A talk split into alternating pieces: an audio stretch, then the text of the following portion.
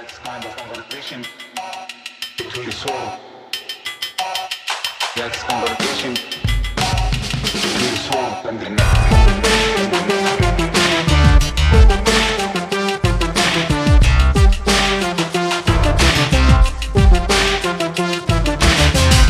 Hello, Prestige heads, and welcome to American Prestige. I'm Danny Bessner, uh, here by myself because Derek is still on vacation, and I'm very happy to be joined by Jamie Martin, forthcoming at Harvard University's History Department and Social Studies, I believe, right, Jamie? That's right.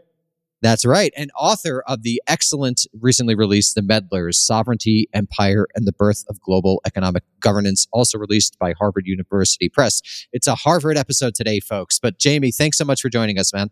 Thanks so much for having me.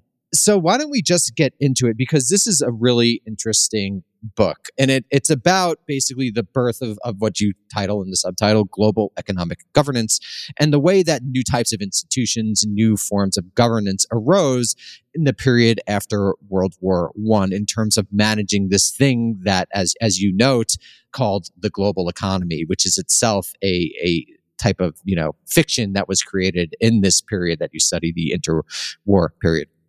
So before we get into that, I was just wondering, why did you decide to focus on this particular topic? What appealed to you about studying the origins of global economic governance? And in particular, what did you think that people misunderstood about global economic governance that, that you wanted to, you know, as it were, correct?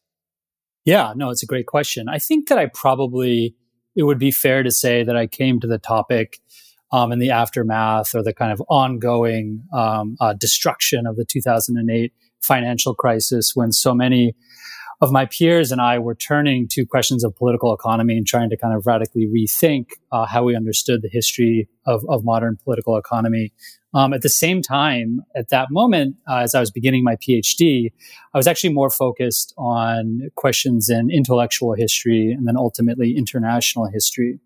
So, you know, one way that kind of as my research developed, one way of kind of combining these interests seemed to be to investigate the history of you know as as as I put it here global economic governance and as I began to work on this topic I realized that there was quite a you know a common history or a common story about the rise of institutions of global economic governance that had acquired a kind of a mythological status, right? That sees this story as really beginning during the Second World War, during the famous uh, Bretton Woods Conference of 1944, you know, when the when the United States kind of triumphantly arrived on the onto the world stage, ready to take on more burdens than ever before globally, and you know, through this kind of series of fraught negotiations with a declining British Empire, created this new international monetary system, created the IMF and the World Bank, which obviously continue to exist to this day. So this was kind of, you know, this is how the story was told pretty much entirely. Um, and obviously there's a lot that's true about this story, right? I mean, in its kind of basic rudiments, this is indeed how things played out. But as I began to kind of, you know, scratch around the surface and also to engage with new literature on particularly the League of Nations, it became apparent that uh, this was not the beginning, right? That the Second World War um, was not the moment that this project of attempting to govern uh, global capitalism internationally began. It actually began um, quite a few years before this point. So that's really interesting. So um, basically, I think just to reiterate what you said, the general story is that really global economic governance gets going after World War II with the Bretton Woods system, which I would argue is basically, if not totally, you know, um, not quite a function, but it's definitely connected to the rise of American global imperial power absolutely military power and and what you know um, people call armed primacy. So let me just play devil's advocate here. You know, so Jamie, the things you're studying, the League of Nations, yeah, there were these institutional antecedents. Yeah, you know, you see these attempts, but they really didn't come to much. Um, so what would you say to that potential uh, criticism? Well, I'd say a few things. Um, first, I'd say that studying antecedents and studying models is significant in its own right. I mean, obviously, you know, as historians, we're inclined to look for foundations, right? For to look for what made condition the conditions of possibility for major institutional innovation, and uh, seen in that way, right? We shouldn't worry about, or we shouldn't look for the origins of the IMF in just the kind of two or so year span in which negotiations for it were being hashed out, right? From roughly 1941 to 1943, 1944, right? It would be silly. I mean, we wouldn't look at other institutions as just having a kind of a two year run up, right? Also, I think that it's important to emphasize that these earlier institutions actually did do a lot of things. Certainly the League of Nations in the financial realm, um, this was one of the, the, the places where the League actually developed extraordinary powers. Of course, the League has kind of gone down in history as this embarrassing failure. It you know, did not succeed in preventing the coming of another world war, so on and so forth. Um, but in various technical realms, the league developed quite muscular powers. And that's certainly the case in the financial realm. So studying it again, uh, uh, you know, we shouldn't, uh, we should be very cautious to think that simply what came before were a series of failed experiments. There's actually a, a great degree of continuity between these earlier contexts and what we would come to see as a kind of, you know, post 45 institutions of global economic governance. And then let me ask my final uh, devil's advocate question. So, there was a turn, you know, you and I entered graduate school around the same time in the late 2000s, and we really are, are the children of the transnational and international turns. Um, and there's recently been criticisms of these turns. You know, in my own field, I made a criticism very, you know, sort of narrowly construed towards specifically U.S. foreign policy. But, you know, there's been criticisms of this type of approach as, you know, um, have you, tell me if you've heard this one, the, the history of the Davos elite. Have you heard that one? For sure. Yeah, yeah, yeah. For and sure. And and you know, especially emanating. I mean, you yourself were trained at Harvard. You know, the the critique being that when you're at these hyper elite institutions, you have a, a, fair bit of money. You're able to travel around the world. You know, the classic. I I went to 25 archives in in, yeah. in 17 continents and 18 countries, um, and that this actually uh, th- that that this actually obscures the real history of the 20th century, which you know um, whether you, whether you like it or not. I, I, think you and I are probably political uh, politically uh, in agreement about this. You know, uh, we'd prefer it was otherwise, but it's really uh, the 20th century is, is, still the century of the nation state. Yeah oftentimes, you know, with with various internationalist, um, you know, proclivities or or gestures. But you know, ultimately, the macro narrative of the 20th century is about the rise of the United States to effectively unipolarity. That's not no longer true in 2022, I don't think, but I, I do think it is true for much of you know the the final two thirds of the 20th century. Um, so, how would you address that particular criticism or, or how does your work fit in with what I would say is the empirical reality that, you know, if we're examining the most fundamental yeah. causal structures of the 20th century, we're still living in a world of nation states, regardless of what, you know, the 90s era of globalization might have had people believe. Yeah, absolutely. I mean, I would also say that we're looking at a world of empires, right? Um, certainly the 20th century is a period of ongoing, uh, uh, of persistence of empire sometimes in very old forms, sometimes in new forms. And so what I try to do in the book is really to show how the, as these international institutions were being created uh, in the first half of the 20th century, they attempted in many ways to essentially repackage and repurpose old tools of informal empire um, uh, for a new era um, of self-determination, of growing democratization, given the kind of transforming um, relationships and power um, around the world, certainly to accommodate the rise of the United States and so on and so forth. So I really don't see telling the history of international institutions as somehow being necessarily in tension with telling a story about the rise of American primacy, for example, or about the transformation of empire. Instead, one of the things I really try to do throughout the book is to show just how useful these new international institutions proved to various new ways of projecting power both in terms of uh, the power of private actors, financial institutions, but also of powerful states um, and empires. I think that there was a tendency when the history of international institutions first became a very popular topic, um, you know, maybe 10, 15 years ago or so, to, you know, uh, uh, research the history of these institutions insofar as they fit into narratives about peacekeeping, about post-war reconstruction, yeah. humanitarianism, and that was all, you know, that was all good. But I think that there's kind of a new turn in the literature to also look at how these institutions have, um, at key moments, actually been quite muscular, right? That they have been able to effectively deploy coercive powers in certain cases. Um, certainly, someone like Nick Mulder's new book about the economic weapon, right? I mean, in many ways, that's a story, that's a kind of retelling of the history of the League of Nations to look at how the League tried to develop, you know, something that was effectively the equivalent of, of military power. Um, in the economic realm.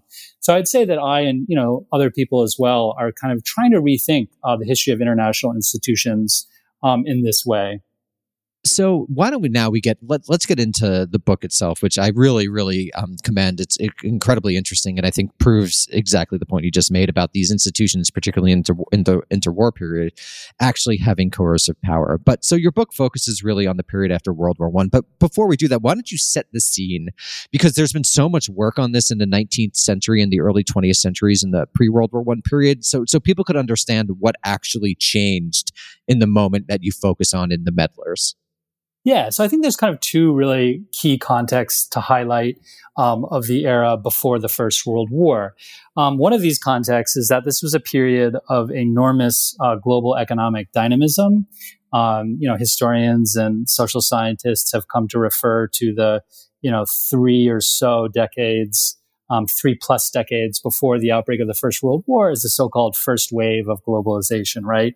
And then people argue about, well, maybe, you know, there was another wave before or, you know, whatever. But nonetheless, I think there's, you know, a broad consensus that this was a period of time that saw um, uh, enormous global economic integration, the lowering of tariffs in many places, beginning in the, in the mid-century, the expansion of the gold standard, obviously European uh, imperial expansion, technological innovations that grease the wheel of global commerce and so on and so forth. So in many ways, this, this was a world in which global commerce was becoming uh, much more vibrant. The total volume of global trade was g- growing exponentially. This was also obviously a period of time in which empire was expanding, in which forms of empire were transforming. And I think the context here that's particularly relevant for the story that I tell focuses less on kind of colonial empire and more on the various forms of informal empire that were developed during this period. So by informal empire, uh, you know, I'm referring to ways in which uh, both uh, state and private actors effectively were able to kind of reach into the domestic realms of formally sovereign states and to exercise a high degree of influence over what went on. Um, so in places like China, this involved the removal of China's ability to set its tariff levels. In places like Tunis and Egypt and the Ottoman Empire, this involved the creation of foreign run debt commissions to essentially kind of take control over sources of public revenue, in some cases, uh, kind of take control over public finance to ensure that debtors were repaid. So really, the First World War is significant for both of these contexts in two ways. First, uh, the First World War has kind of traditionally been seen or long been seen as throwing this first wave of globalization into profound turmoil, right? This kind of Edwardian era of trade uh, is thrown into crisis with the erection of the wartime blockades, with the suspension of the gold standard. And after the First World War, you see this kind of concerted, broad based attempt to restore something that at least roughly looked like the world economy that had come before the First World War. Now, recently, historians have been pushing back on this narrative, saying, like, you know, look, globalization didn't collapse entirely. Um, the world economy remained uh, vibrant. Trade actually increased between some regions of the world. Um, but nonetheless, again, I think there's kind of certainly uh, little disputing the fact that the First World War was a profound shock to the world economy. And uh, the other thing is that obviously the aftermath of the First World War was a period of profound transformation in the international order that saw the rise of movements around the world for self determination, and uh, in which empires were, you know, attempting to kind of redefine their roles, at least in certain cases. Um, how would they respond to this new world order?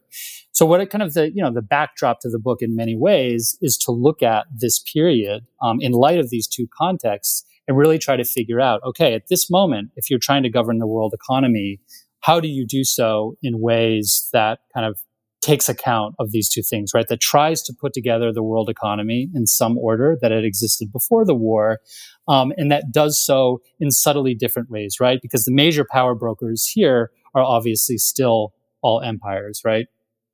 That's really interesting because one, if you go back to the 1920s, and if you're reading, you know, what the Germans and the French and the English are saying, it, it, one one of their laments, um, particularly related to the rise of mass politics, is that there's no longer this um, international community of people who are able to talk to each other, and they're really talking about aristocrats, right? You know, the various cousins are no longer able to talk to each other and, and engage in diplomatic exchange. But what you essentially trace in your book is sort of the rise of a new technocracy, the rise of, a, in a sense, a, a proto meritocracy, which I don't think really takes off until the mid century, but of people who are going to manage this new thing that is being identified called the global economy. So, what were some of the major problems that people identified in 1919 in the wake of World War One that they felt needed to be managed in a meaningful sense? And another thing that I wanted to ask, which is related to that, is one of your major points is that your actors in the book, oftentimes, you know, the people you examined were uh, uh, they, they were politically varied. You know, you have hardcore capitalists, but you also have, you know, a, a soft socialist. Yep. So, what were the general views of capitalism and what were the problems that they identified that needed to be managed in a meaningful way? Yeah. So in the immediate aftermath of the First World War, obviously this is a period of enormous global economic turmoil. In 1919, the world is undergoing a profound kind of global inflationary crisis. So one of the first things to be done kind of coming out of the war is to try to address this crisis, right? To try to get countries to kind of put their financial houses back in order, to arrest inflation, to return them to sound or what we're seeing to be kind of sound uh, fiscal practices, uh, to remove central banks from the kind of government control that they'd been put under during the First World War. And this seems to be a project that is amenable to what, as you described it, is kind of this emerging internationalist technocratic elite, right? They can hold conferences. They can kind of uh, use new international venues like the League of Nations to try to encourage states to, you know, kind of get their financial houses in order, in large part to arrest this galloping inflation another problem, obviously, is the question of trade, right? How do you get countries to return to conditions in which something like free trade can flourish? Another problem uh, has to do with the global distribution and exchange of commodities, of raw materials and foodstuffs. I mean, one of the things that the First World War had demonstrated um, brutally was that those countries that had access to uh, material goods like coal or tin or rubber or what have you were able to prosecute the war more effectively, right? So after the war, the question becomes for some countries, for those countries that are looking to rebuild themselves, how do we guarantee access to these materials. A country like Italy, which had suffered from profound shortages during the war, how could a country like Italy use new international institutions to, you know, ensure access to these materials? But on the other hand, um, how could new international institutions effectively institutionalize a way of cutting off countries from these vital raw materials as well? So there's a kind of a multiplicity of issues, but the kind of issue that really wins out um, in the early 1920s, certainly from the vantage point of this new internationalist technocratic elite, is financial stabilization. Trade is too politically toxic to really deal with in any meaningful sense. Um, this question of kind of ensuring an equitable supply of commodities, you know, it's too kind of, you know, socialistic ultimately for countries like the United States to sign up to. But dealing with financial instability actually becomes something that the League of Nations uh, develops um, uh, uh, quite extraordinary uh, powers to deal with in the early 1920s. Before we get into precisely what the League did, could you maybe talk a little bit about th- this sort of interesting transition that you chart in your book, which is that previously there had been attempts to do these sorts of global economic governance schemes, um, for lack of a better phrase, in, in peripheral or semi-peripheral or colonized or semi-colonized countries. And and that does that change in the 1920s when people are focusing on a place like Germany? Like, how does that fit into you know sort of the imagination of the quote unquote West? Yeah, no, it's a great question. I mean, one thing that that I get into a lot in the book is how these institutions that had been created in the late 19th and early 20th centuries in North Africa, in the Caribbean, um, on the Ottoman Empire and China and elsewhere, particularly these these commissions that had been set up to kind of deal with questions of sovereign debt to ensure that debtors repaid their creditors. Um, these kind of obvious institutions of informal empire, these provide a kind of a rough and ready model in the 1920s for helping financially unstable states get their houses in order, right? And this becomes, you know, kind of precisely what the League of Nations does in the early 1920s in a, a select number of member states. It tries to effectively reproduce this form of foreign bondholder control so that bailout loans can be made to these unstable states. They can oversee these uh, uh, thoroughgoing programs of austerity, get their financial houses in order, and then, you know, kind of gradually um, uh, return to normalcy, right? But this question arises in the 1920s in, in states like Austria, Germany, and Hungary, and elsewhere. Is what would it mean uh, for a European state to be treated um, uh, to to have these tools of informal empire essentially applied to them? Again, there is this this real sense among contemporaries that these ways of disciplining debtors had been developed um, for non-European countries. Um, or countries uh, on the peripheries, what were understood to be the peripheries of Europe and the Balkans. And so what would it mean for a kind of, you know, a, a, defeated state, a rump state like Austria, but nonetheless a state that considered itself a kind of a center of European civilization to be treated like one of these um, debtor states from the 19th century. And as I try to show in the book, this kind of question became an explosive political question, right? Um, admitting to this kind of discipline was seen as humiliating by both the left um, and the right and kind of intersected in complex ways with domestic political struggle in many states. So why don't we get into what, you know, made these states angry. So, what does the League of Nations actually do in order to regulate global financial flows? Uh, and just to just to reiterate, um, and, and I think this is a really important point, is that there weren't at, the time global economic um, institutions that tried to regulate trade because it was just deemed too politically toxic. So, um, why and how did they go about trying to regulate sort of these international financial flows? Yeah, so I will say as a caveat that the League of Nations did establish an economic committee, and its principal task was to try to get, you know, to encourage member states to commit to a kind of broad reduction of tariffs, more or less. It just didn't prove to be particularly powerful. Um, when the League of Nations was being designed and debated in Paris, um, Wilson, Woodrow Wilson, faced enormous political opposition um, from Congress and Republican members of Congress at home not to allow the league to ever develop the ability to weigh in on questions of U.S. tariffs, right? So from the moment it's born, the league is born with this kind of um, handicap, as it were. It, it, it, simply is, it's very, very difficult for it to develop effective powers over trade. But the same doesn't prove to be the case with finance. Although the powers, the kind of powers of financial governance that it develops only end up being deployed in certain states. So I would say that Jamie, league, just a quick question. Yeah, sure. Just a quick question. Is that because trade is much more easier to understand than sort of finance?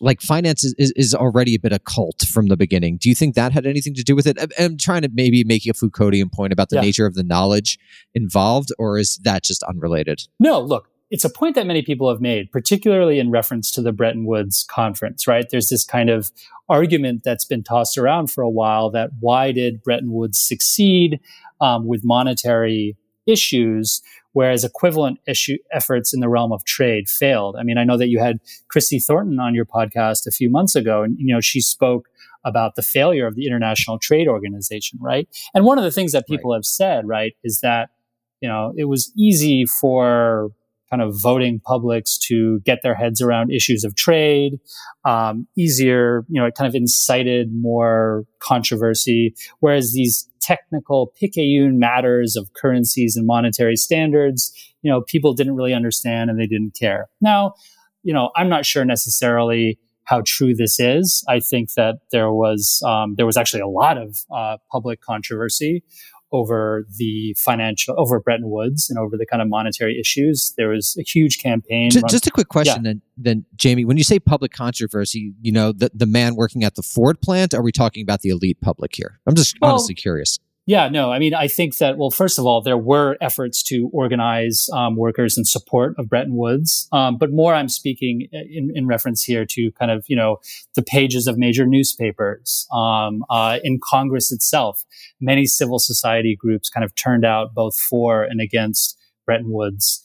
Um, so, you know, this is just to say, you know, that I don't think that we should necessarily think that monetary issues were beyond the ken of, you know, the voting public or something like that. However, I do think it's indisputable that there was, you know, trade was more politically explosive. Questions of trade had long been more politically explosive in the United States and in the United Kingdom. So again, remember, I mean, the gold standard itself, even though the, the cross of gold, yeah, exactly, say, say, yeah. yeah, no, so right, yeah, yeah. I mean, that's populist, exactly, it's per- perfect demonstration of the fact that obviously monetary issues um, could be political issues. Um, uh, but right, um, and it and it feels so weird to us today because they're so outside the democratic, you know, space now. These sorts of high finance issues. But sorry, sorry to interrupt. I was just curious about that. No, it's a great point. Um, um, so where were we? uh, so so the the league developing, yes, absolutely right. The sort of managing and, and w- how and where did they apply it? Yeah. What was the effect of that? Yeah. So the league ultimately develops its most kind of um, robust powers of financial governance primarily uh, in Central and Eastern Europe. Uh, uh, uh and primarily in the some of the former central powers, so Austria and Hungary, uh, but also in Greece um, and Bulgaria.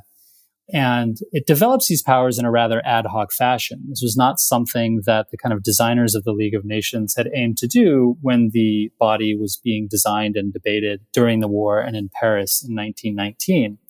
In part because the kind of power that the League ultimately did develop in these realms was, you know, it went much further than many people assumed would have been politically feasible.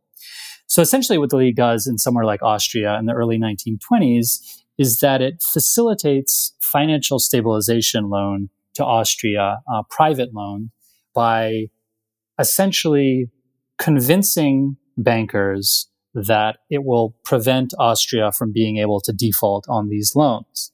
And the way that it does so is that it empowers a kind of a commissioner, what was called a commissioner general, essentially a kind of um, uh, economic functionary in Vienna to exercise veto power over uh, how the Austrian state would effectively spend its money, right? He's there on the ground to ensure that the Austrians commit to a very thoroughgoing program of austerity, which would involve, you know, laying off nearly 100,000 government employees, cutting subsidies to food, and kind of weighing in on some of the most fundamental domestic distributional questions of the post-war Austrian Republic.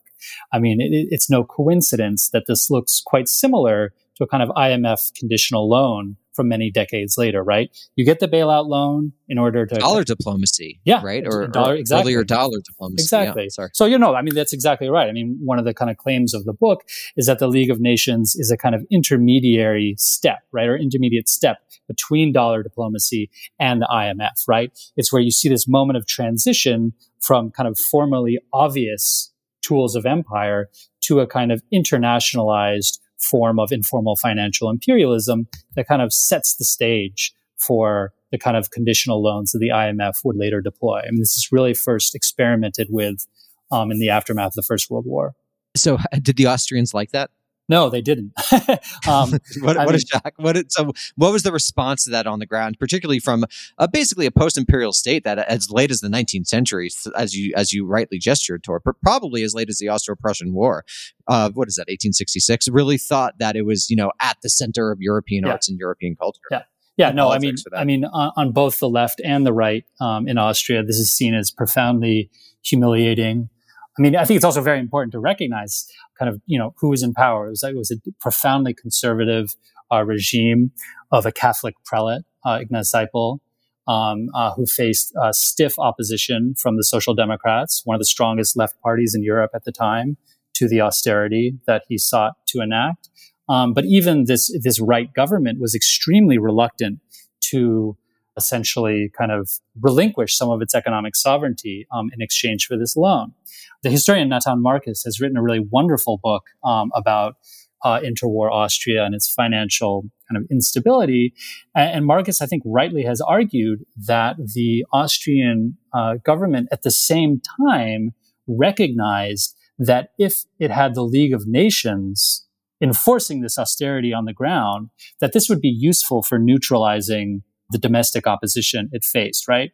If, you know, the opponents of the austerity scheme could blame the League instead of the sitting government, then this would be much easier for the government to you know oversee these reforms and again this is this remains a very common strategy right i mean kind of one of the reasons why you know sitting governments turn to an institution like the imf is to help them block opposition or to kind of make it easier for them to block opposition at home to the kind of austere reforms that elites in that country might want right so i think it would be a mistake to say that there's kind of uniform opposition on the ground to the terms of this loan. It can be very useful for certain elites.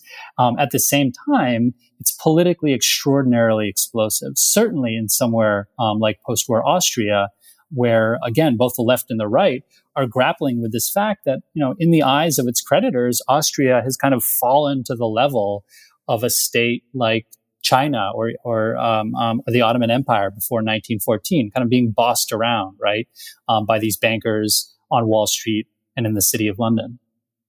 Do you see the rise at this moment of the language of globalism, of sort of anti Semitic, anti globalist um, politics and propaganda? Oh, yeah, absolutely. I mean, obviously, part of the opposition to this kind of um, uh, bailout loan in Austria comes from a, a, a profoundly anti Semitic far right. Um, you can see these currents of anti-Semitism um, in certain cases on the left as well. So that's absolutely there. It, it's not it's not the kind of the only thing that's happening, I would say, but it's absolutely there. Hey everyone, it's Jake. Just a couple of quick plugs. First, our Substack, AmericanPrestigePod.com. You can go sign up for the free list and also sign up for our free two week trial for our bonus content, where you can go through the archive, check out our series, take part in discussion threads, and lots of more cool stuff. I also want to plug another podcast, Ones and Tooze, with one Adam He's a foreign policy columnist, history professor, and popular author. He's got this encyclopedic knowledge about stuff from COVID, climate change, to weird food recipes. So you can join him along with foreign policy editor Cameron Abadi as they unpack two numbers each week, one from the headlines and the other from way off the news. So search ones and Tooze, T O O Z E, on Apple, Spotify, or wherever you get your podcasts. Thanks.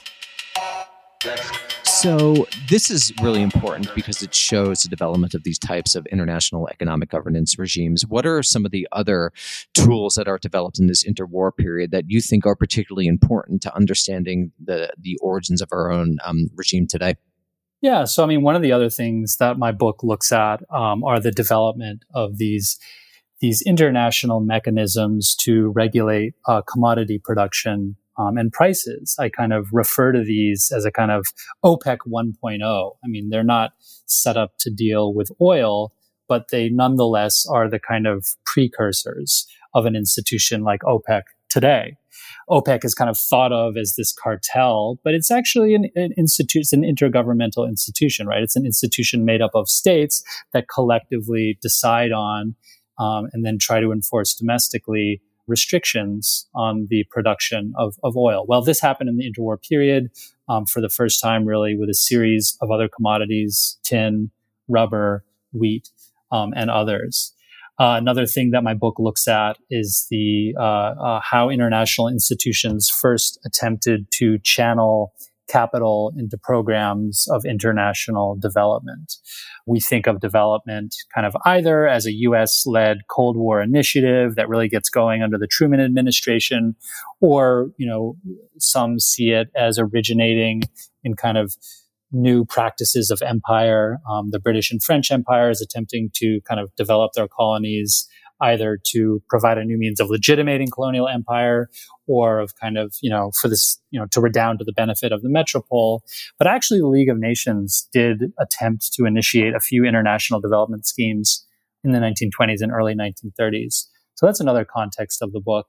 And then the final kind of, you know, thing that the book gets into is the birth of the Bank for International Settlements, which obviously still exists to this day, and which involved this attempt uh, to institutionalize the cooperation of central banks, uh, many of which were at that moment engaged in fierce attempts to remove themselves from government control or to defend their political autonomy. So, so one context here that I think remains very relevant today is, is how this kind of the question and problem of central bank independence becomes key to these attempts to govern the world economy.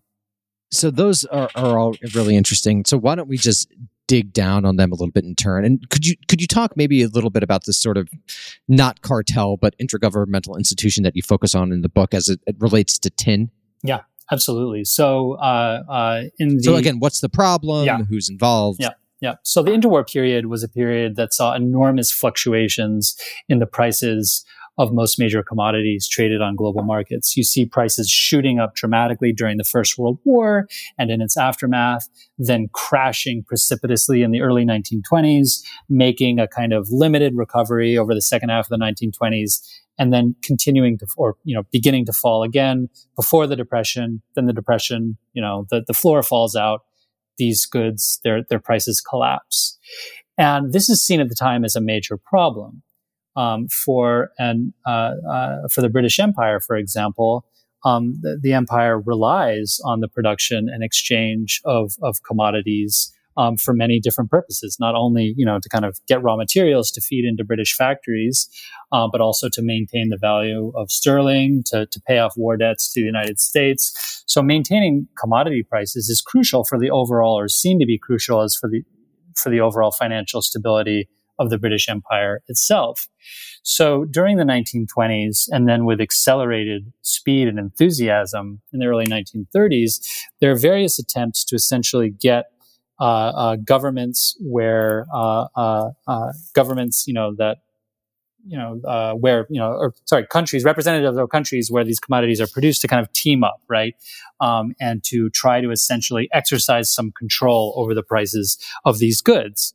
And the way that they would do this is, you know, it's similar to the way that OPEC operates now. You get each member, each signatory to the scheme to agree to restrict production of the good in question.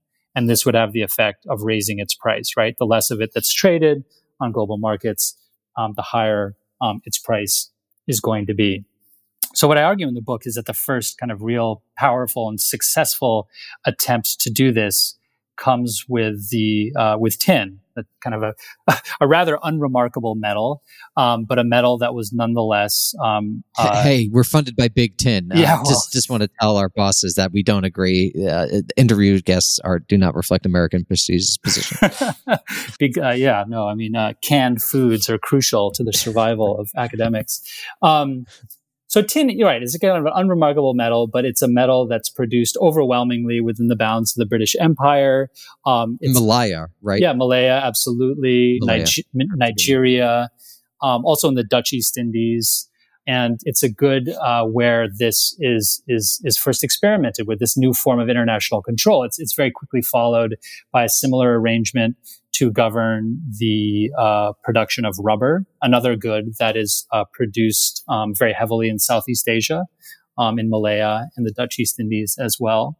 Um, and then over the 1930s, while these other kind of international schemes are falling apart, right? You know, the kind of attempts to govern the world economy are failing, the world economy is in a tailspin, so on and so forth. Nonetheless, you see the elaboration of more and more of these intergovernmental commodity organizations, some more effective than others but nonetheless, um, a, a, variety of these to deal with goods um, like wheat, copper, and, and others.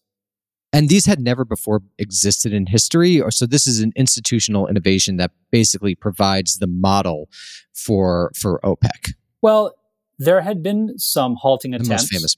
Yeah, there had been some halting attempts in the 1920s, for example, to create an, a, a, an international mechanism for dealing with rubber, for example. But this, uh, uh, it, it, never was put onto multilateral level, right? The, the British, for example, had tried desperately to get the Dutch to agree to a rubber control scheme, but the Dutch didn't, and it fell apart very quickly. Um, this generated enormous opposition in the United States because the United States was not a major producer of rubber. Um, so there, again, there's this kind of halting failed attempts. Um, before this, of course, there had existed many international cartels that had you know, attempted to divide up markets or control um, the exchange of, of various commodities. Um, but these were different, right? I mean, these were kind of quote unquote gentlemen's agreements between private firms. Sometimes they had the backing of states, but it wasn't, you know, these didn't result in actual intergovernmental organizations where the powers of state and so on and so forth could be deployed. So this was an institutional innovation, absolutely. So, what does that suggest to you about the course of global capitalism, or, or why is that such an important moment in this transition? Well, I mean, one thing I think that it shows is that from the very get go, governing the world economy was not only going to involve dealing with the abstractions of finance, of lending, of central banking, but was also going to deal with stuff, right? It was going to deal with the kind of very material rudiments that make up uh, industrial production and the economic livelihoods of, of, you know people around the world. Right. Uh, this was certainly the case during the First World War. Um, the first, you know, kind of real intergovernmental institutions, economic institutions, were set up to deal with the supply of raw materials and agricultural goods um, during the war. And this remains a very powerful model. I mean, many of the intergovernmental uh, commodity organizations that were set up in the interwar period persisted long afterwards, right? In, in one form or another. This tin control scheme, um, it lasts with few interruptions actually up until the mid 1980s. I mean, OPEC is kind of anomalous in many ways because it's the last one standing. Um, and it right. shows the kind of uh, continued um, importance of, of, of oil, the fact that this kind of quite old um, form of international cooperation continues to exist with oil when it doesn't with other goods. Was there resistance to this? I imagine there was resistance within the colonized world to this sort of uh, attempt to, to regulate tin. Yeah, the resistance, it generated enormous resistance. Uh, one thing, uh, one side of resistance was from the U.S. state.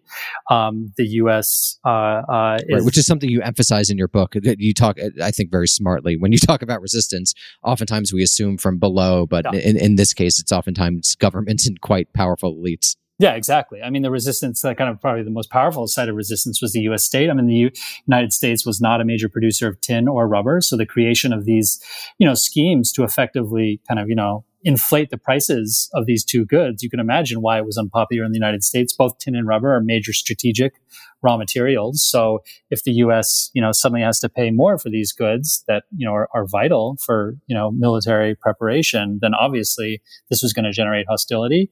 Um, this the schemes also generate resistance among businesses that they will deleteriously affect, right? I mean, some businesses actually benefit when commodity prices fall. If they can kind of ride out that period of falling prices, it'll put their competitors out of business and then they can kind of reemerge at the end of it.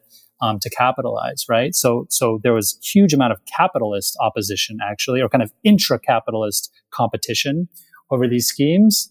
And I mean, another thing was that obviously, if you you know, what a production restriction involves is it essentially involves closing down mines, right? Or kind of shutting down business. And, and that would obviously generate unemployment and generate resistance on those grounds as well. I mean, one of the things, one of the reasons why colonial governments were, were uh, initially interested in these kinds of control schemes was because they thought that over the long run, if they kind of put measures in place to you know, uh, ri- raise the prices of goods, that this would, you know, help with unemployment over the long term, right?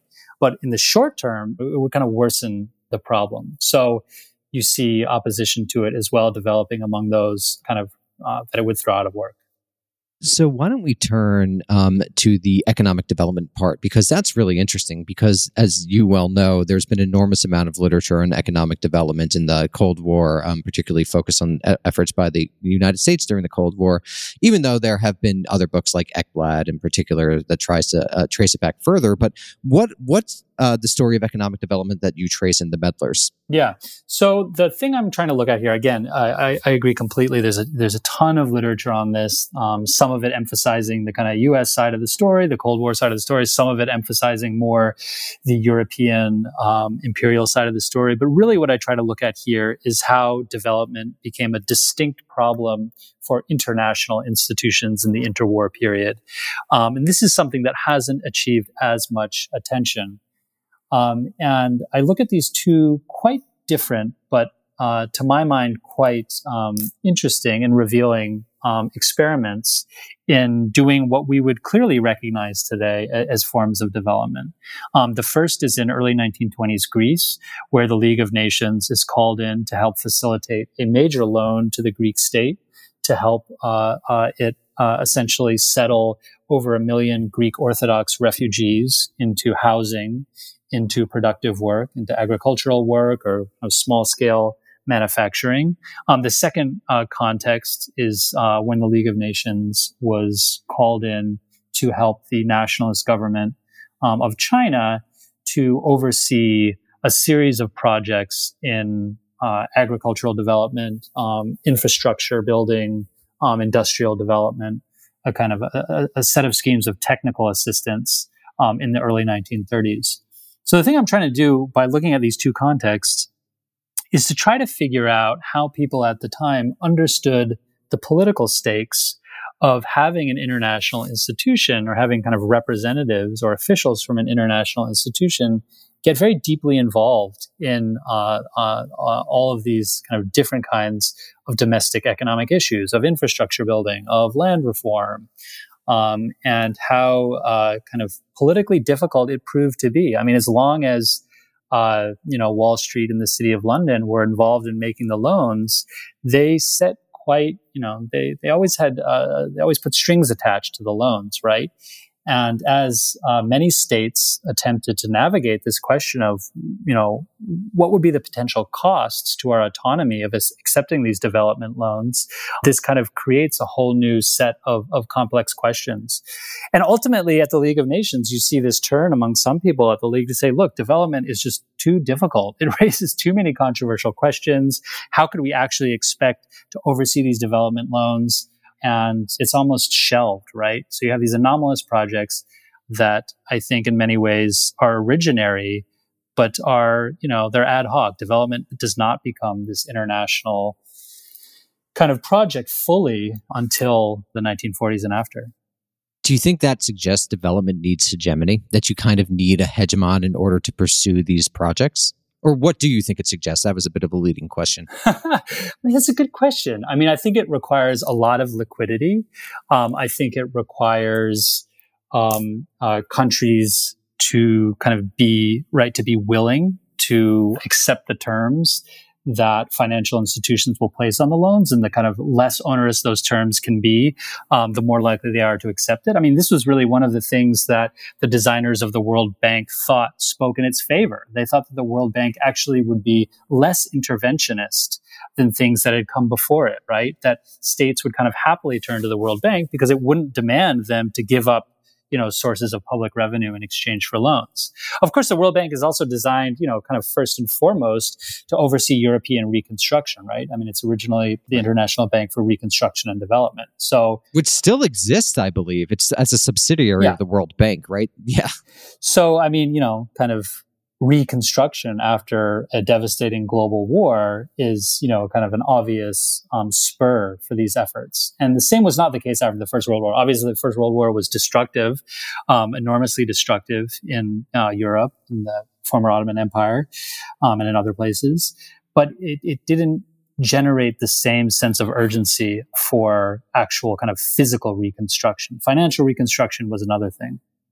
So, why don't we turn to the last mechanism that you focus on in your book, which is central bank independence? And so, um, and this is something that that I think has become recently a pretty, or at least somewhat popular topic on the left, uh, at least a de-democratization of macroeconomic and financial policy. So, I think it, it's really important. So, what is the story that you tell in your book? Yeah. So what I look at in the book is this context in the 1920s and early 1930s when the kind of push for central bank independence as we know it really kind of takes off as almost a transnational movement um, in its own right of bankers who many of whom tried to claw back the autonomy they felt they had lost during the First World War when they'd been corralled into financing the costs of the war. So the kind of paradigmatic case of this is the Bank of England, which before the First World War you know, certainly by the end of the 19th century, had come to enjoy, you know, a real kind of de facto sense of autonomy. There wasn't the same kind of formal rules about central bank independence, but nonetheless, there was a sense in which the bank um, could act free from the day-to-day interference of politicians. Later, this member of the, the Bank of England referred to this as, you know, the, the British Treasury had no more right to tell the Bank of England how to run monetary policy than it had the right to tell the bank how to what color to paint its front door, right? Um, now, this shouldn't be exaggerated. This kind of the degree of independence shouldn't be exaggerated, but nonetheless, the First World War does see a real ch- uh, change in the state of affairs and in the relationship of the British Treasury and the Bank of England. So in 1920, when the most powerful governor in the history of the Bank of England um, assumes the reins of, of power, Montague Norman, he attempts to kind of, you know, as I said, claw back this autonomy. And he kind of puts himself at the head, you know, at the vanguard of this movement to get other central banks to much more kind of forcefully defend their autonomy from government control.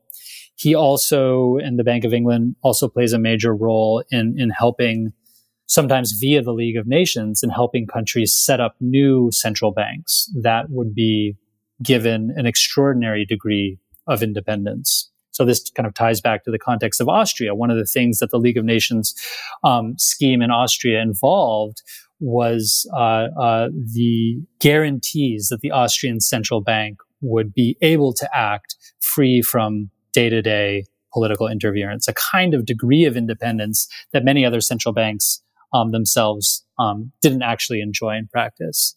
So this becomes relevant to the Foundation for the Bank for International Settlements because the major players involved all insist that this new international banking institution needs to be completely autonomous from the control of governments.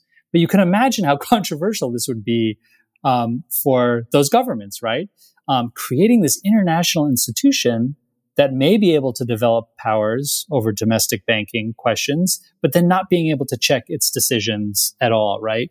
So the context that my book explores here is really this kind of extraordinarily explosive political questions of how can you create an international banking institution that might be able to develop real powers, that might be able to control significant sums of capital, um, while at the same time, you know, allowing it to operate free from the control of treasuries or foreign offices or other branches of governments.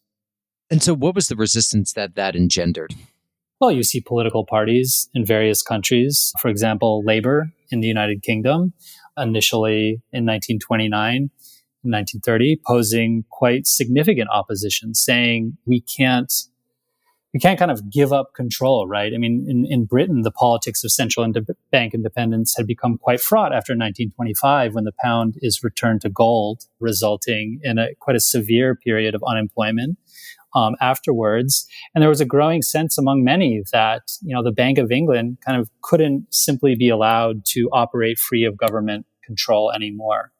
Um, in France, you see similar um, worries about what it would mean um, for the French economy if the Bank of France was kind of able to join this institution that the French government couldn't check. Um, and uh, again, I mean, you can imagine why uh, governments were very wary of this institution in many places, particularly um, after having seen or after after you know increasingly coming to see how maintaining the gold standard could be quite disastrous for countries. So, Jamie, we've been going a while, and I'd like to end on this question, um, which is the major transition that we, uh, not a transition, but w- w- I think the larger kind of macro phenomenon that your book traces is the, and you, as you say, right, this isn't this isn't my insight, but the impinging on sovereignty. Yeah. So, what do you think people who are listening to this should take away from your argument of the book, and and, and what should they understand um, about thing that you trace and how it relates to what they're involved with today? Yeah, so I would say that you know the uh, institution like the International Monetary Fund and the kind of powers that it has uh, been able to exercise over domestic economies, you know, I think we need to see this power of conditional lending, of structural adjustment as having quite a, a long history that precedes the actual foundation of the IMF. You know, one of the real kind of aims of the book is to show how this kind of highly intrusive um, form of global governance um, has its roots in this period of informal empire of the 19th century. And I know, you know, historians always want to show the imperial roots of this and the imperial roots of that. Um, and you know, I think that's a that's a good project. Obviously, I'm sympathetic to that. But I think in this case, there are you know kind of real normative questions that it raises. I mean, we continue to exist in a world where the most powerful institution of global economic governance operates in ways that are highly reminiscent um, of these earlier um, imperial arrangements, and they're not just reminiscent, right? I mean, the point of the book is to show how they descended directly from them. Now, there's a lot of kind of, or there's some enthusiasm right now for reforming the IMF. Um, the IMF is a different institution um, than it was in the 1990s to a certain extent. Um, but th- this kind of conditionality has not gone away, right? Um, the, during the during the kind of the height of the COVID economic crisis of 2020, the series of loans that the IMF made you know, the vast, vast majority of, of them came with the same old demands for austerity, even though IMF officials have emphasized that the institution has, you know, is trying to move away from some of these practices that brought it into such disrepute in the in the late 1990s. So I think if we see, you know, the, the way in which global economic governance operates today in terms of this much older kind of series of problems of how do you square the powers of international financial institutions with sovereignty that we can kind of, I don't know, perhaps think creatively about new paths forward and how we might actually begin to design new institutions or, or, or ambitiously reform existing institutions to kind of get past this imperial baggage. Jamie Martin, thank you so much. Everyone go pick up The Meddlers, Sovereignty, Empire, and the Birth of Global Economic Governance, which was just released. Thanks so much for joining us. Thanks for having me.